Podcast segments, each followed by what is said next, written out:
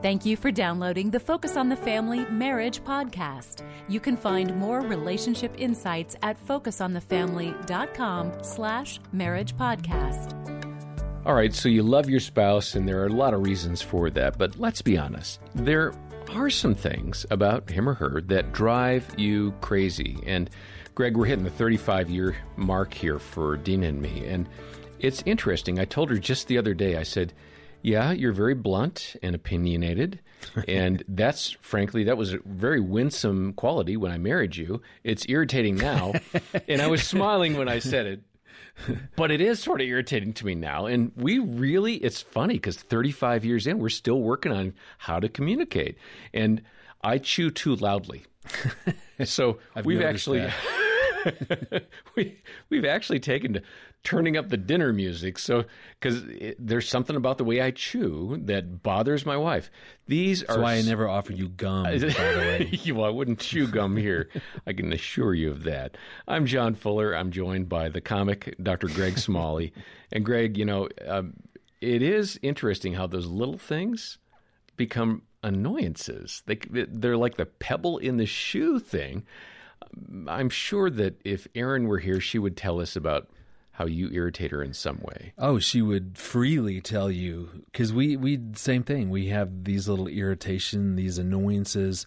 I know that as an introvert, that I drive her crazy because I just want to be at home. I'm a homebody, and she, as an extrovert, wants to go out and be out and do things. Can't do enough. outside. I know that drives her crazy. Erin, I love her, but she is late for everything, and it just drives me batty. We've had to really navigate all of this and, and keeping a smile on your face and just reminding each other we're a team and we're better together because of these differences is so important. If you can relate, then uh, we've got a great conversation for you here with Dr. Gary Chapman, who wrote the classic book, The Five Love Languages. And he's got some wonderful advice about how to overcome those little irritations in your marriage. Dr. Chapman, it is so good to have you back at Focus on the Family. Well, thank you, Jim. I always enjoy being here. Hey, last time it was both fun and painful. painful in that, okay, I got to do better in that area. Uh, but we talked about those things that irritate us. And we talked about the fact that in many marriages today, we're not even able to communicate the strain. We don't sit down, we don't take the time to say, let me share something with you, and you can share something with me, yeah. which you encouraged us to do last time. Let's role play that for a minute. Let's say, uh, well, use your own experience, or if you want me, I'll use mine with Jean. But how would I even approach that? Tonight when I go home, how do I sit with Jean and say, Jean, I'd like to share something that irritates me hmm. about you. Yeah. Well, I think, first of all, Jim, you need to have an open discussion, husband and wife, and say, you know, we realize that there are things that we irritate. Each of us irritate the other. Why don't we get us a plan? And one plan would be this this week, I'll ask you, is there something you'd like to share with me that I'm doing or not doing that irritates you? So start with yourself. Start with yourself. And then next week, you know, we turn it around. And it'll be every other week. And you can choose the night, and uh, you just ask. If you agree to do that, then you don't have to get up the courage every week to bring it up because you've already agreed that this week I'm going to ask you, and you're, next week you're going to ask me, and this is going to be a part of our life from now on. Mm. And so you've, you've got you a plan where you can share these things. So if you've got the plan, then you can say, honey, I think this is my week. And so, what I want to do. She would remember that, yeah. So, what I want to do is uh, ask you is this a good night to ask you uh, to share with me one thing that uh, I could stop doing or start doing that would make life better for you? That's a wonderful so, question. Mm-hmm. I mean, it just, at, at, its very core, it fulfills so much of, uh, of a Christian and scriptural mandate yeah. for us as husbands and wives, doesn't it? It does. And here's what I suggest also, Jim that once I've asked you that, you say, Well, honey, before I tell you that, I want to tell you three things I really like about you. Mm. And you say, I really like the fact that you vacuum the floor on Thursday night. This is what my wife would say. And I really like the fact that you get the hairs out of the sink. and I really like the fact that you take the garbage out. Now, if you want to know how you can be even better, and she shares with me one thing that I could do that would make life easier for her. Well, see, I feel affirmed by her. I feel like I'm already doing pretty good job, but I can be better. And she's telling me how I can be better. It's easier to receive her suggestion because she's told me three things she likes about me. Well, and you were very specific with that three to one ratio. Is that a magic formula? You know, I just take that out of the book of Revelation where God said to the church at Ephesus, you know, there's three things I like about you, and there's one thing I wish you'd change. It's a great model. yeah. So even God is doing that in that context. Mm. Uh, Gary, it's wonderful to be able to capture that. I can imagine there are many women hearing this, though, and they're gasping, thinking, uh, my husband and I can never communicate like that. Yeah. Because if I open that door to share something that you would like me to improve upon, he will pounce on that. Mm. And they fear it. Um, yeah. How can they get over that to where they can even become vulnerable to hear it? Well, you know, I think the natural thing is if we're having struggles in a marriage, it's because my spouse is not doing this or not doing that, or because they're doing the wrong things. And that's the place where we go all the time. In our mind, we go there. But the place Jesus said to start was by getting the beam out of your own eye. Mm-hmm. And this is just trying to apply that principle. So if that wife who's fearful would simply say to her husband, maybe they don't have this discussion that I mentioned about, you know, I'll do it this week, you do it next week. She's afraid to do that.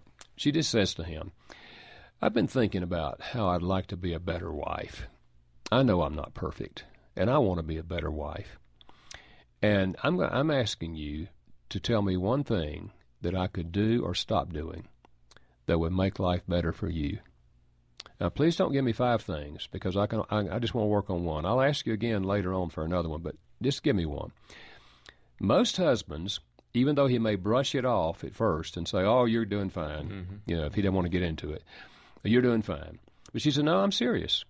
You know, I, I really want to be a better wife, and I want you to, to give me an idea on how I could do that."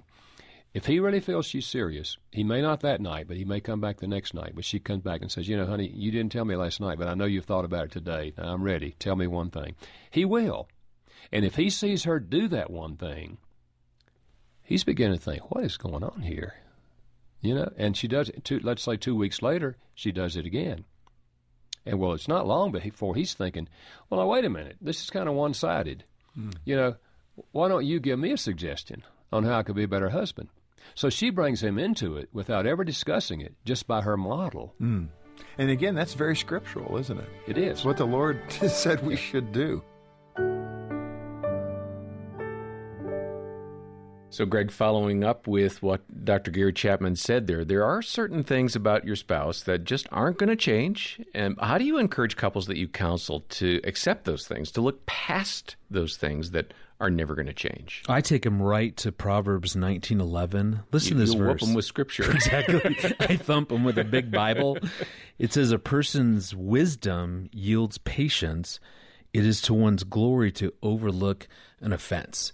And so, what it's saying is that wisdom will help you to overlook an offense. So, how that plays out then in a marriage is that I have to quickly have wisdom to decide if the thing that is annoying me, irritating me, grating on me that Erin is doing, see, I'm looking for the wisdom that will help me to decide is this my issue mm. or is this a violation of God's law or word or what he is saying? And that's a big, big difference. Like when Erin is late, is the fact that she's late, which is very annoying, is that violating well, it's God's contrary principle? to God's character because He's never late. He's yeah, always on time. True. So, do you have a biblical reason then? I, I probably wouldn't go quite there because it's not. That's a good question. It's it's ask. really not violating yeah. God's principle. It's not harming our relationship like some other things. So that's an opportunity for me to let Erin be Erin, to let her be human, to overlook that. Because, as you have said previously, uh, she is an extrovert. Right. So I'm guessing she's late because she's making people a priority. Right,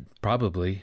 Uh, Which I, is a good I, thing. Hey, let's believe. Let's choose to believe. we'll that. go with that. I like it. it. it I mean, I appreciate it's the way you're you're framing it. You're saying get some perspective here because this actually that irritation, that annoyance you're feeling, actually could be you more than your spouse. Absolutely, but at the same time, if there is a, a behavior that's going on that that is in direct violation of God's word, or if it's harmful to you personally or to the marriage, then see that's worth confronting. So I'm talking about things like, I mean, if there's abuse, domestic violence, pornography, infidelity, addiction, those things.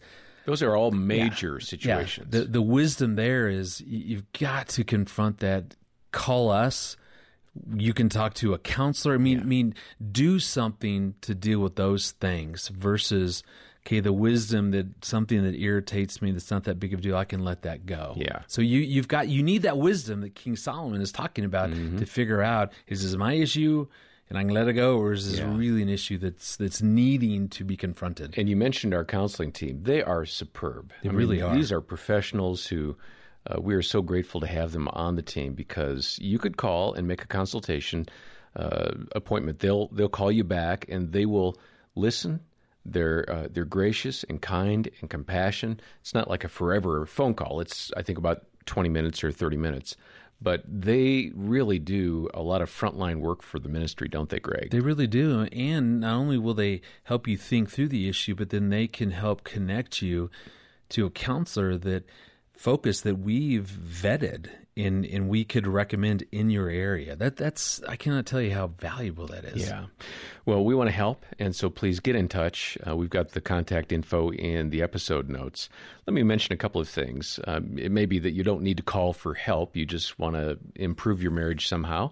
Uh, follow up and uh, learn more about Dr. Chapman's book. So the free marriage assessment is the first thing I'd mention, and uh, we've had uh, lots and lots of people benefit from that marriage assessment, which shows you as a couple how you're doing, how you can grow and move things forward. And then I mentioned the book by Dr. Chapman, Happily Ever After. We'd like to send that to you if you can make a generous gift of any amount, either a monthly pledge or a one time gift, uh, to this ministry.